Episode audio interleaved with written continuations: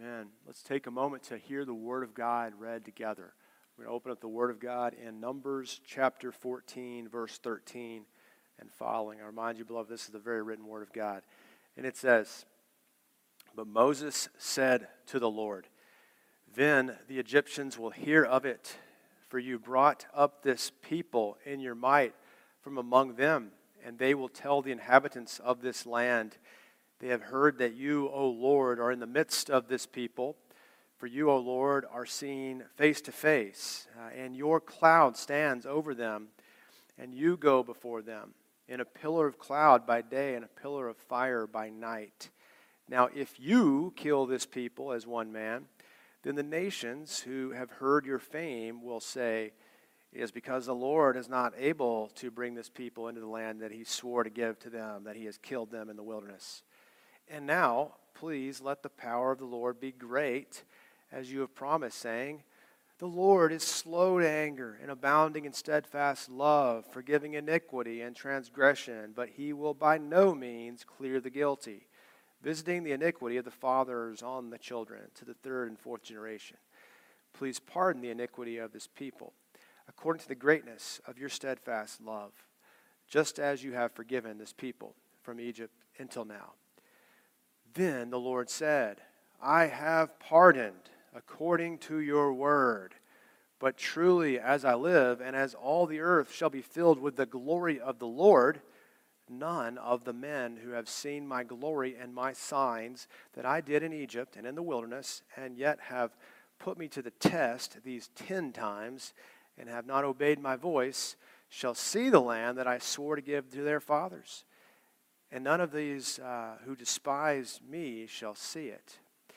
But my servant Caleb, because he was a different he has a different spirit and has followed me fully, I will bring into the land into which he went, and his descendants shall possess it. Now, since the Amalekites and the Canaanites dwell in the valleys, turn tomorrow and set out for the wilderness by the way of the Red Sea. And the Lord spoke to Moses and to Aaron, saying, How long shall this wicked congregation grumble against me? I have heard the grumblings of the people of Israel, which they grumble against me. Say to them, As I live, declares the Lord, uh, what you have said in my hearing, I will do to you. Your dead bodies shall fall in this wilderness, and all of your number, and of all your number, listed in the census from 20 years old and upward, who have grumbled against me. Not one shall come into the land where I swore that I would make you dwell except Caleb, the son of Jephunneh, and Joshua, the son of Nun. But your little ones, who you said would become a prey, I will bring in, and they shall know the Lord or the land that you have rejected. But as for you, your dead bodies shall fall in this wilderness, and your children shall be shepherds in the wilderness forty years, and shall suffer for your faithlessness until the last of your dead bodies lies in the wilderness. According to the number of the days in which you spied out the land, 40 days, a year for each day, you shall bear your iniquity 40 years, and you shall know my displeasure. I, the Lord, have spoken. Surely this will I do to all this wicked congregation who are gathered together against me. In this wilderness they shall come to a full end, and there they shall die and the men whom Moses sent to spy out the land, who returned and made all the congregation grumble against him by bringing up a bad report about the land, the men who brought up a bad report of the land died by plague before the Lord. Of those who went to spy out the land, only Joshua the son of Nun and Caleb the son of Jephunneh remained alive. When Moses told these words to all the people of Israel, the people mourned greatly and they rose early in the morning and went out, went up to the heights of the hill country, saying, Here we are. We will go up to the place that the Lord has promised, for we have sinned. But Moses said, Why now are you transgressing the command of the Lord when uh, that will not succeed? Do not go up, for the Lord is not among you, lest you be struck down before your enemies. For there the Amalekites and the Canaanites are facing you, and you shall fall by the sword, because you have turned back from following the Lord. The Lord will not be with you. But they presumed to go up to the heights of the hill country, although neither the ark of the covenant of the Lord nor Moses departed out of the camp. Then the Amalekites and the Canaanites who lived in that hill country came down and defeated them and pursued them even to Hormah. This is the word of the Lord. Thanks be to God. You may be seated. Thank you so much for attending to the word today and hearing that story. It's a very important story. Um, it speaks to the essence of who God is. There's a story I heard once of a man who was new to the neighborhood, and he went around the neighborhood walking around trying to meet people. Uh, the only person he encountered was a young boy playing in the yard, his front yard, and he, and he said, Hey, uh, son, uh, what is your, uh, you know, basically introducing himself, saying, Hey, what does your father do? And the son of the, of the father of the house there says, He shaves his face every day. And I, I was like, Yeah, okay, yeah, excellent. So it's good information to know uh, but uh, not really what the man was looking for as far as information. You know, if that's all you know about your father, that's a noteworthy thing. He shaves his face every day, but uh, again, not what was most uh, essential to be communicated in that regard. So, in the previous text, the spies have been given a glimpse of the promised land. Remember, they were called to go into the land to spy it out or scout it out and come back with a report how beautiful the land was and great for it's flowing with milk and honey and to bring back fruit from the land and to scout out the cities and the fortifications because what they're about to do is to enter into the land to go north uh, through the negev uh, into the valleys and the, and, the, the hill country and then up to mount hermon and take the land this is where they're going they're, they've been set free from egypt and now they're going to possess the promised land all that remains is to come is to hear the report of the spies and to trust the Lord's promise to give this land to the descendants of Abraham. It's finally here, but it doesn't go according to plan. Ten spies come back and bring a majority report that says the people of the land are too big, the cities are too big, uh, the land will devour us, there'll be no way we could do this. Caleb and Joshua, notably two out of 12 spies, say, we will go up into the land. The Lord will surely do it. He's surely able, and we are surely able because He is able. Now, at this point, the ten cause a mutiny, and we've seen echoes or shadows of this prior uh, against Moses and Aaron's leadership, and they are now seeking to murder Moses and Aaron and have made a, a plan to go back to Egypt this, we're going to elect new leaders and go back to Egypt. That is the context. That's the setup for this story. At the end of the story, uh, just as about as the stones are about to be thrown and, and uh, Aaron and Moses are going to be crushed, and Joshua and Caleb as well, the Lord's presence appears and overshadows each and every person. And he speaks. He calls to Moses. And Moses now enters into a prayer. And that is where we begin in verse 13, a response to almost certain destruction for the people. Uh, God has just said, I am going to wipe them out and start over with you, Moses. Uh, you know, you ever see that meme where it's got a supposed picture of Jesus and, and, the, and, the, and the says, flood it again. it's like this like idea of like, he flooded it once. It's so bad, we got to flood it again. You know, it's like this idea of like God is, is expressing a desire to wipe out the progress and begin again freshly with Moses as sort of the new Noah. Well, uh, at this point, Moses sees that as a undesirable plan, namely for the reputation of God, right? He, so that all these spies had gazed into the heart of the promised land, saw it was beautiful. But what we get here in the prayer of Moses and the response of God is a vision of the glorious attributes of God. Uh, far more glorious than the promised land is the God Himself who gives the promised land. So God has given us a spying out of the land, but He's given us a spying out of the heart of the Lord in this prayer and in the Lord's response. So the rest of chapter 14 is concluding with this prayer. Moses is speaking to God, and God's returning speech to Moses. And then Moses goes and tells the people what God has said. And you see the ill fated attempt to take the land, uh, which is disastrous. So, from this tragic event, God's people who are reading this later on, like us, are to learn that we too will sin. But when we do sin, we're to learn that we have an advocate with the Father, a greater Moses, a mediator, right? Who actually, in Christ our Lord and Redeemer, approaches the throne for us, and we, in, in turn, also approach the throne with adoration, with supplication, with confession, according to God's will. We, through Christ, approach the Lord Himself uh, like Moses has. Now, what, what is it uh, you do when you're faced with a problem? When I studied under, in undergraduate studies, you know, uh, back at SMU in Dallas, I was learning to be an engineer. And when I was becoming, becoming an engineer, one of the things we learned was uh, we, had, we were instructed to identify a specific problem in engineering, and then you would brainstorm all the potential solutions for that problem, and you would rank them out as far as their feasibility and desirability, and then compare them and come up with the best of the options that you have, and then execute it.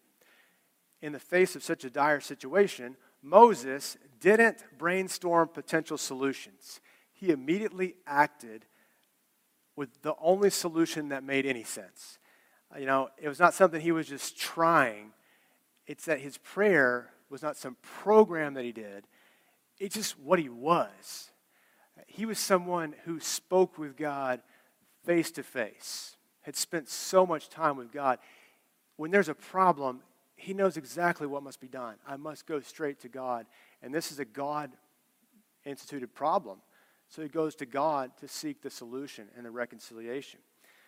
So only uh, when we view ourselves as needy servants uh, who have been befriended by a gentle master and a sovereign master, as Moses has been, will we ever do the right thing.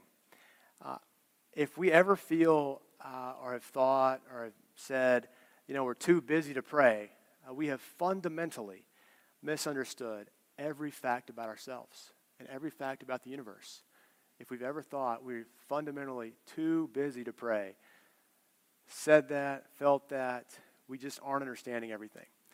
We got to get a better. We, it's like the guy who says, "Hey, my dad's the guy who shaves his face every day." We have such a superficial knowledge of who we are and who, who God is that we do not get it. We have to get it, and this is a warning sign to us to get it. Uh, we, sin is such a such an enemy. The devil is such an enemy, and the world is such a problem for us. Sin is deceitful. If we do not understand this, we are easy prey.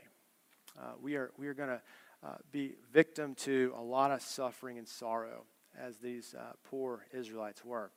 Uh, now, emphasizing, uh, you know, in the Bible, sometimes when you think about prayer, you know, like there's a lot in the Bible about prayer, lots of it. I mean, lots of lots of texts about it, right? In a lot of teaching about prayer, you get this sort of, hey, it's obligated. You've got to pray. Uh, Paul says in uh, 1 Thessalonians 5.17, pray without ceasing. You know, it's, a, it's like this obligation on you. Now, it's like, so it's like, I don't know how many of you are adults, but when, you, when you're adults and you, and, you, and you feel like you need to call home or call the parents, and then you don't for a while, and you kind of have this guilt like hitting you. I haven't, I haven't called home, I haven't been home in a while, and then it's like, uh, there's more reason to not do it because you kind of like expect this sort of this guilt trip of like, why haven't you called ahead of, you know, it's like you feel like God's waiting on you to call him. And if you don't do it, then he's going to be more disappointed with you than you are now. You're obligated, it's sort of an obligation to do this. And so when you're praying you're not, you're not praying, and then you feel like when you start to pray, God's going to be like, really? now you want to pray? now you come to me? Is that the way we feel about like this? It's like an obligation. It's like I'm failing at the obligation, so God's going to like look at me and judge me and think that I'm uh, make me feel bad about myself and prayer. Uh, that's not how it works. Um, now it is commanded we should do it. It's certainly obligated for us, but we don't think of it as an obligation. We think of it as a necessity, an essential for life to pray. Petitions, right? It's rightly understood. These are prayers or petitions based upon our dependence upon God, that we understand that we need Him. We need Him. We, we have to do this. It makes no sense to not do it. So in the Lord's Prayer, it begins uh, with, uh, or it, it, flows into, give us this day our daily bread, right? Bread is a necessity. Uh, like if we don't have food, we will die. Uh, and, if we, and so the bread representing their food, give us our necessities. If, we, if God does not give it, we will not have it. So when are we to pray? Of course, we're to pray all the time, as Paul says, without ceasing in 1 Thessalonians 5.17. But that's not an obligation, but our necessity. That is who we are. We are people who pray all the time. So of course he's going to say, pray without ceasing. He's not saying pray without ceasing in order to justify yourself. He's saying that's who you are. You are people who pray without ceasing. So pray without ceasing. That's the Lord is the Lord for a reason. We pray for our daily bread, so why are we not praying all the time for things extraordinary and things ordinary? We are in a constant relationship with God. Why are we not praying more? Is the question. So Paul's, Paul's ex- exhorting them pray without ceasing. Uh, in the beginning of that section in 1 Thessalonians, in verse 9, he says, For God has not destined us for wrath, but to obtain salvation through our Lord Jesus Christ, who died for us so that whether we are awake or asleep, we might live with him. So fundamental to understand prayer. We have received a Savior who died for us that we might live with him. Whether or not we are awake, living, or asleep, dead, we live with him.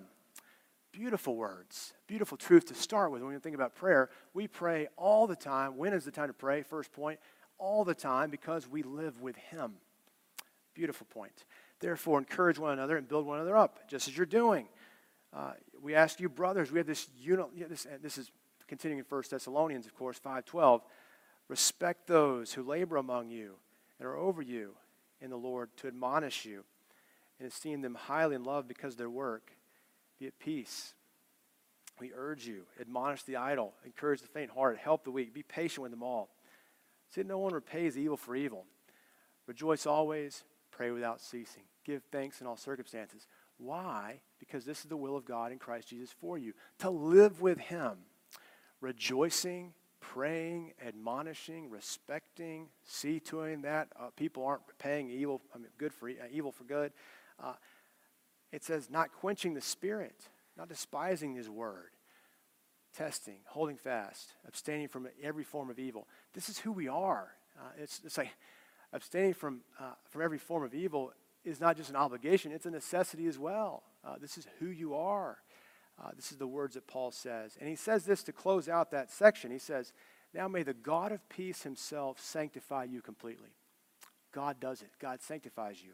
You may, and may your whole spirit and soul and body be kept blameless at the coming of our Lord Jesus Christ. He who calls you is faithful, and he will surely do it.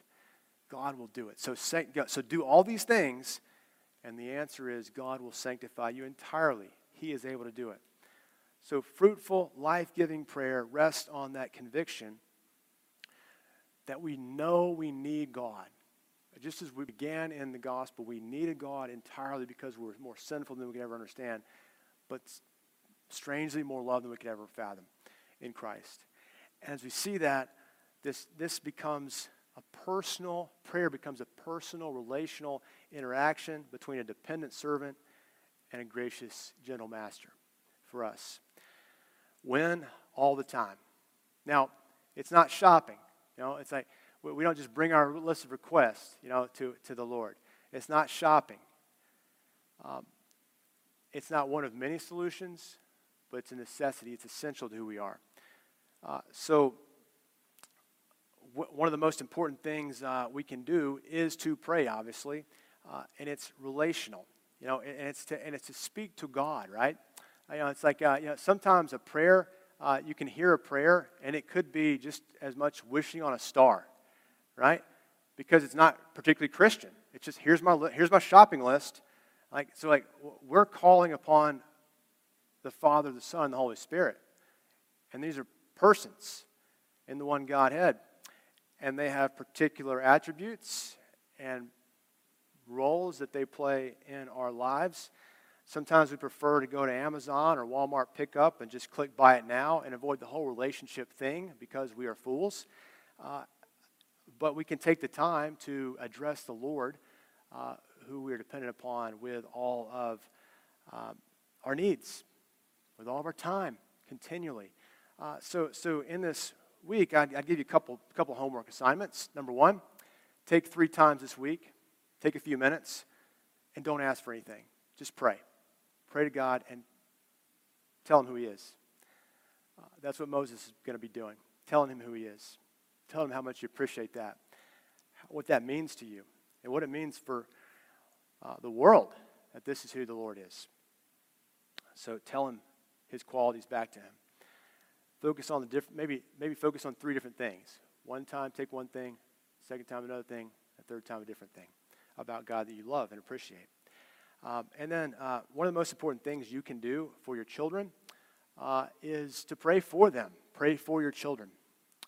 One of the most important things you as a child can do is pray for your parents. Uh, it's, it's not about, hey, uh, getting them into the right schools, right? Or, or, the, or the getting the right you know, stuff for them. Uh, the most fundamental thing you can do to love your kids, pray for them, and vice versa for children to honor their parents is to pray for the children.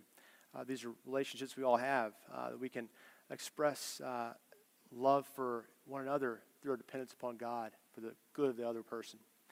So we pray as we express our relationship with God. Moses uh, is noteworthy for being called the one who spoke face to face with God. In verse 33, or uh, sorry, Exodus 33, verse 11, uh, God spoke to Moses, it says, as one speaks face to face with a friend. Now, at the Ten Commandments giving in Exodus 20, it says that God speaks face to face with the people as he thunders out the Ten Commandments, right? But that was a terrifying situation. Moses speaks to the Father like Jesus does. Uh, there's, this, uh, there's this closeness where he gets to speak face to face uh, on the basis of Jesus, ultimately. And he proclaims Christ to us and is doing so uh, where we will get to speak to him face to face. Now, let's talk about this real quickly. Um, we do not experience this material closeness to the Lord that Moses did. However, we experience a spiritual closeness that is known to believers uh, that uh, Old Covenant believers simply didn't have. Uh, Moses had to be on a mountain in a particular place. We can be anywhere in the world and have the spiritual closeness that Moses had uh, in any place because of the spiritual closest intimacy we have with the Father. As if, so the spiritual face to faceness. Someday the faith will become sight and we will have the material face to face that Moses was, we were getting a glimpse of in the Old Covenant. But as you see here, it will one day be fully material, fully spiritual, the intimacy and union we have with the Lord uh, in the face to face dynamic. Uh, it says uh, in, in Deuteronomy 5 that the Lord spoke to you face to face. Again, that was a terrifying situation. We now don't, aren't terrified. We speak face to face spiritually because Christ has shielded us and we wear the righteousness of Christ. So we do not, we're not terrified because we are sinners.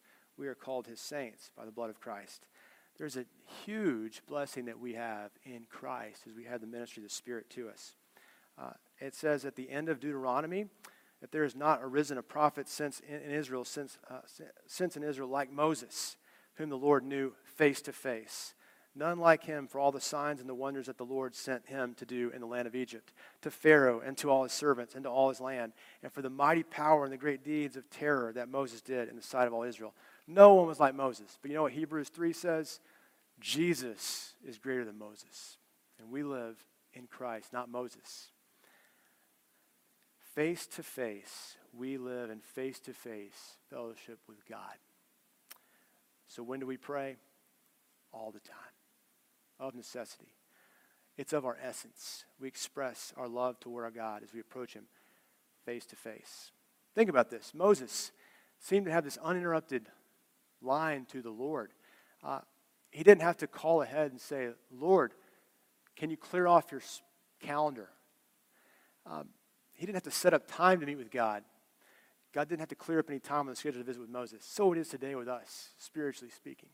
Uh, not physically, but spiritually speaking, in the new covenant. The ministry of the Holy Spirit brings God to us and us to God. That's how it works. The ministry of the Spirit brings God to us, but we feel like it's obligation. We don't feel the reality of that union and communion we have with Him because we are trained to think in obligation terms. God's not happy with me. I haven't prayed enough. I need to pray more, and then He'll be happy with me. That's not how it works. That's not how it goes. We come to Him already connected through Christ Uh, and we, of course, come to Him confessing our sins because we're connected to Christ. Not to make ourselves holy or righteous or clean, because we're already clean, though we have dabbled in sin, though we have uh, dishonored God. We come grieving over those offenses and miseries and sins, but we do so out of the safety and work of Christ. That's how prayer works. So, what should we be praying about?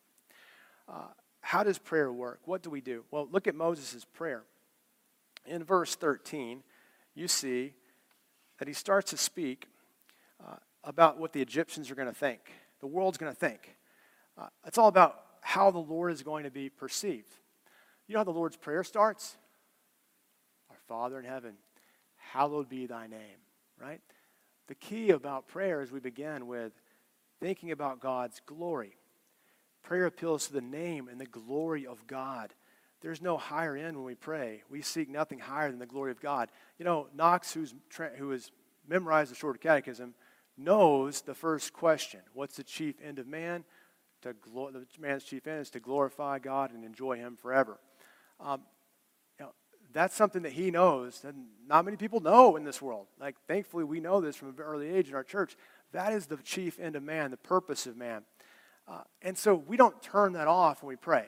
That's still, the, that's still the chief end when we pray. Glorify God, enjoy Him, hallow His name. That's what we do.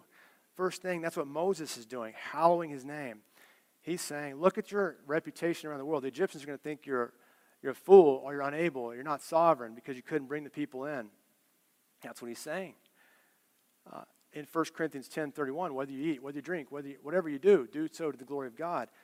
Moses is concerned in his prayer. His chief concern in his prayer is not the people, it's the glory of God. That's fascinating. That's mind blowing right there. It's not a shopping list. It begins with, Lord, you've got to do something about your name, your glory. You must be glorified. That's who you are. Let's consider this, right? Fascinating. So, and Moses then proceeds to reason with God. Verse 15 If you kill the people, the nations are going to hear of your fame and say it's because the Lord can't do this, right? They're going to think that he can't do it. Then in 17, it says, uh, Please let the power of the Lord be great as you've promised, saying. And he quotes Exodus 34 and also the second commandment. He quotes and he says, the Lord is slow to anger, abounding in steadfast love, forgiving iniquity and transgression. But he will no means clear the guilty, visiting the iniquity of the fathers on the children to the third and fourth generations. So, the ask then in verse 19 is, please pardon the iniquity of his people, according to your steadfast love, forgiving iniquity and transgression, according to the greatness of your steadfast love, just as you've forgiven the people from Egypt until now. He's appealing on the basis of that promise. But he doesn't bring in the whole scripture. He's just simply appealing to the forgiveness part of that, right? And you know what the Lord says? Yes. The Lord said, I have pardoned according to your word, which is really God's word. He's used your word is God's word. And He's saying, I've pardoned according to that word. So when we're talking about what do we pray, how does prayer work? We pray for the glory of God, right? Uh, we pray according to God's revealed will, His word revealed to us, we can use to God. Uh, we speak to God about who He is and His glory, and we make asks. We, we say, Pardon the people according to this, who you are, your promises, what you're supposed to, what, what you say you are, who you are. So the big secret on how prayer works is no prayer ever is going to work apart from the steadfast love of God. No prayer works apart from that. None. Um, it says in um, Deuteronomy 5, 9, and 10, this is the recounting of the, of the um, second commandment. You shall not bow down or serve them, these false gods, these idols. For I, the Lord your God, am a jealous God, visiting the iniquity of the fathers on the children to the third and fourth generations of those who hate me, but showing steadfast love to thousands of those who love me and keep my commandments. Part of this who God is is He shows steadfast love to those who love Him and keep His commandments. It's right there in the second commandment, in the foundation of so many prayers throughout the Bible.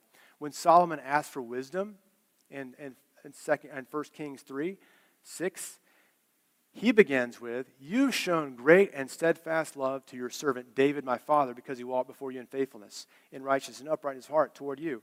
You've kept for him this great and steadfast love, and have given him a son to sit on the throne this very day. You've kept your word. You've shown steadfast love to him. Therefore, grant me wisdom, because I need wisdom to rule. That's right. That, he, he makes the ask on the basis of the steadfast love of God, which he's shown to David the father. Now show it to him. Again, at the dedication of the temple, he says, and Solomon says in 1, uh, 1 Kings 8, O Lord God of Israel, there's no God like you in heaven above the earth, or uh, heaven above or on earth beneath, keeping covenant and showing steadfast love to your servants who walk before you with all their heart. You've kept with your servant David, my father, what you've declared to him. You spoke with your mouth and with your hand fulfilled this day. Namely, this temple has been built. He, he starts to ask on the basis of the steadfast love. You fulfilled your promises. Help me, then he says. So also, the temple gets destroyed.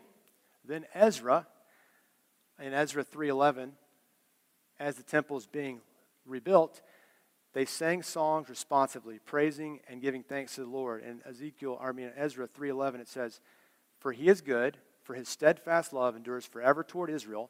And all the people shouted with a great shout when they praised the Lord because of the foundation of the house of the Lord was laid. So, so we're thinking about prayer. We got to think about the glory of God, right?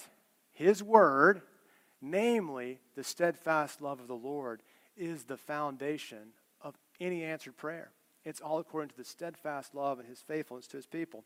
When the, when the temple is completed, sure enough, in Nehemiah 9 32, uh, therefore, O God, our God, the great and mighty, the awesome God who keeps covenant and steadfast love, let not all the hardships seem little to you that has come upon us, upon kings and our princes and priests, fathers, prophets. Eh, on the basis of your steadfast love, you've been righteous and all that's come upon us. You've dealt faithfully, we've acted, even when we've acted wickedly. That's what Nehemiah 9 22 23 says.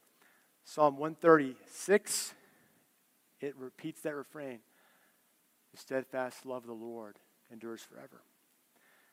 And that's just one of hundreds of examples of prayers in the Psalms that speak to the steadfast love of the Lord. Psalm 144 1, David says, Blessed be the Lord, my rock, who trains my hands for war, my fingers for battle. As you go to, as you go to work, how does he do it? He is my steadfast love, my fortress, my stronghold, my deliverer, my shield. He is in whom I have refuge, who subdues peoples under me. This would be a win for us today if we started using the word steadfast love in our prayers and internalizing what that meant. That would be a win uh, in this sermon, in this day. Uh, the prophets foretold the coming of Christ. Why did they believe Christ was going to come? And what were they talking about? Micah 7 18. Who is a God like you, pardoning iniquity and passing over transgression, as Moses talked about earlier, for the remnant of his inheritance? He does not retain his anger forever because he delights in steadfast love. Therefore, he will again have compassion on us. He will tread our iniquities underfoot. You will cast all our sins into the depths of the sea. You will show faithfulness to Jacob and steadfast love to Abraham, as you have sworn to our fathers from the days of old. Steadfast love in Christ, treading our sins underfoot. In like manner, we don't pray for God's steadfast love for us on the basis of David, on basis of Abraham, but the love the Father has for Christ. That is the basis of the steadfast love that He has on us. Because of our union with Christ, we can go to the throne of God with grace and receive help based on the steadfast love, eternally focused and unmoving upon the Son, Christ. Uh, so, why prayer works? First, so what do we pray? So, when should we pray? All the time, everywhere, of necessity. We should pray. How, how does it work, or what are we supposed to be doing in it? uh, for the glory of God, hallowing his name, making asks uh, on the basis of his steadfast love. And why prayer works? Well, God never does anything unjust. No, he, he even in his answering of the prayer, forgiving the people, he starts to bring justice on them. He's always just. Always just. But the strange thing is the believers can appeal to the steadfast love upon the basis of justice because we in Christ are righteous, justified in him. So it's just that God gives us all these covenant blessings according to his steadfast love, though we are yet still sinners and committing sins, though we're still uh, in need of help from the presence of sin that we still have and the the, the abiding presence in it. The guilt we have been forgiven of, but we still have the presence of it. And so, why prayer works, God never does anything unjust. It always works out justly because He works it. And He does so by the Word. God works out the answers to prayer by the Word. The Word of God is not just words about how God works, the Word of God is God's work. And the working out of God's will, He accomplishes His purposes by the Word. When He created, He did so by speaking it into existence. When he redeemed, he did it through the word, Jesus Christ. He said what he was going to do, and then he did it. And in providence, it says in Hebrews 1 3 that the Lord Jesus upholds the universe by the word of his power. The Word of God answers prayers. The Word of God established all things, heaven and earth. The Word of God redeems according to this plan revealed in time. And the Word of God upholds the universe by His power. In Psalm 19, it says that the Word of God pours forth speech day after day in the sun, the moon, all the stars, all the things that He's made. God upholds all things. And He ordains that your prayers will bring about His Word, His providence. God answers prayers, yes. In verse 20, God says, I have pardoned according to your word. In other words, I've listened to you. Your prayer was the means that I used when I pardon. Isn't that interesting? God's full of mercy and justice, as he says here, fatherly kindness and fatherly discipline, as he says there. Uh, but he's forgiven, but just, uh, just punishment, consequences, and curses remain. None of those who have put God to the test will enter into the land, except Caleb. Except Caleb. Punishment and consequences will be commensurate with the transgression. So, they went into the land for 40 days and they didn't believe God's promises. So God's going to give them 40 years of journeying through the wilderness and enduring that in commensurate proportion to their unbelief. Also, they come back reporting that their children will become prey for the nations in the land. Their children are now going to become shepherds like Moses in the wilderness. As Moses was 40 years in the wilderness as a shepherd, so these children will be. Contrary to what they say and the fantasy that they believe that they're unable to, to take the land, they will, their children will. They will not become prey, but they will be the ones who take the land, along with Caleb and Joshua. Now, who will fall prey? It will be the majority who follow the majority report. All those who were named in the census that great number that we, that we listed out in Numbers 1. All the men, 20 years and above, fighting age, will die in the wilderness according to God's justice. He doesn't suspend his justice because of his steadfast love. Uh, you see that he will lead them, uh, he will tell them as discipline to go toward the Red Sea. They will go the opposite direction. Red Sea is south, they're going to decide to go north. God's justice comes down upon them again, and they get routed by these Canaanites, these Amalekites, and they're chased down to Hormah. Hormah is a village at the extreme borders of Canaan, which would eventually become part of Judah's inheritance. Joshua 15:30 tells us about that. You can oppose the word of God, but the word of God will bring down justice upon those who oppose his word in our terms today, it's if you oppose Jesus, there is no future, there is no hope for you. Uh, his word is revealed in Jesus, and if you oppose Jesus, there is no goodness for you in your future. There is no promised land, there is no hope, there is no eternal life. Only in Jesus. Jesus. That's how prayer works. Uh, the Word of God will still bring down judgment upon those who disobey the Word of God and who go against it. Right? you see God answers prayers, yes, according to his word, according to his steadfast love, and accomplishes it by his word. These people who have obeyed, disobeyed actually, will have their bodies scattered in the wilderness. And that scattering language is used of, uh, of when uh, armies uh, scatter bodies on the battlefield.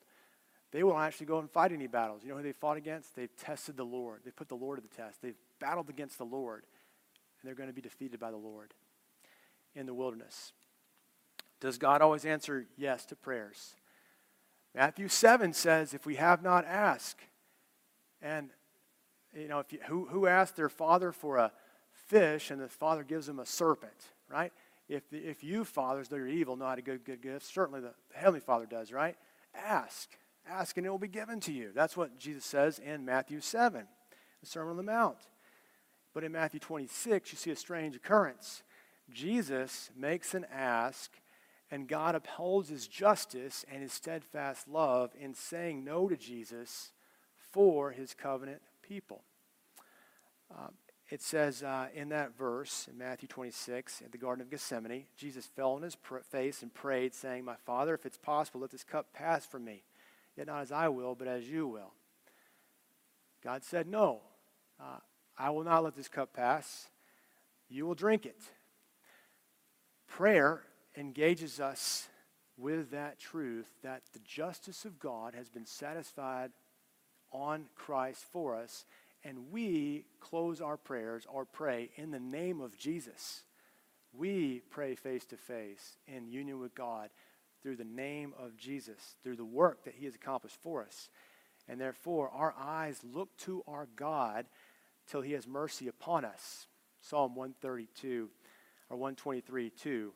Our eyes look to the Lord our God till He has mercy upon us, as the eyes of a servant look to the hand of a master in Psalm 62, verse 8, it says, Trust in the Lord at all times, O people.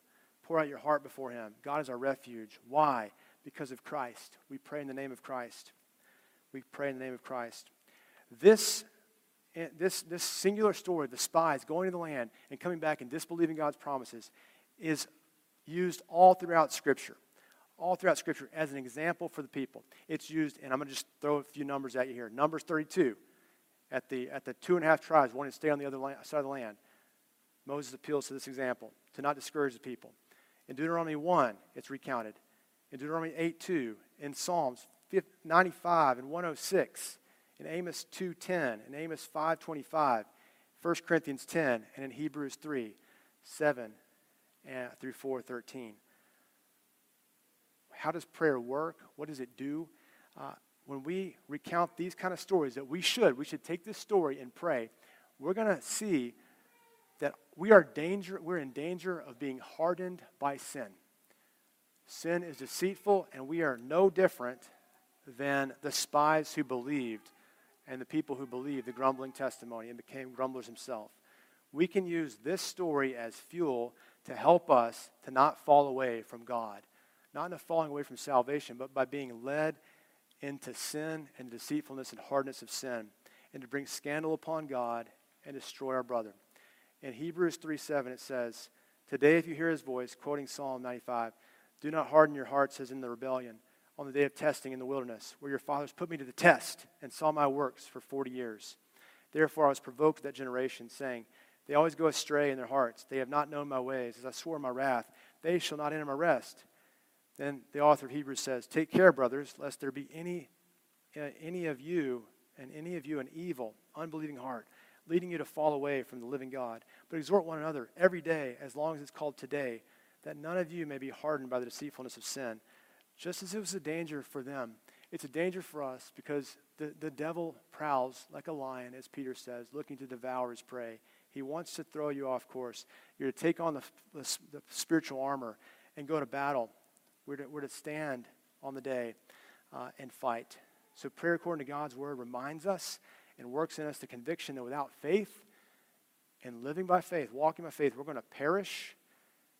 We're going to su- suffer and, and consequence to our sins. But through faith, we will enter rest. We will. Faith in Christ, as Israel eventually, eventually entered the promised land. Consider, finally, Caleb, the faithful spy. What's the second act of his life? We should pray about this. We should thank the Lord for this, this story that's recorded for us in Joshua 15, 13 through 14.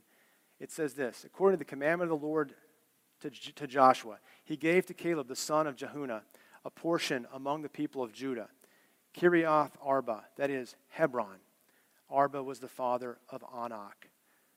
And Caleb drove out there the sons of Anak, Sheshai, Ahiman, and Talmai, the descendants of Anak. The, the, the, the spies had come back and said, There are sons of Anak in he- Hebron. There's no way we can take them out. The whole 600,000 of them cowered at this. One man, Caleb, is going to go and dispatch the giants himself. Because in Christ, we are more than conquerors. We are more than conquerors, as Caleb was. We will not be afraid, though the devil stands against us, the world stands against us. Uh, one man with God is always in the majority, as Caleb was. And he casts out the giants and he takes their land.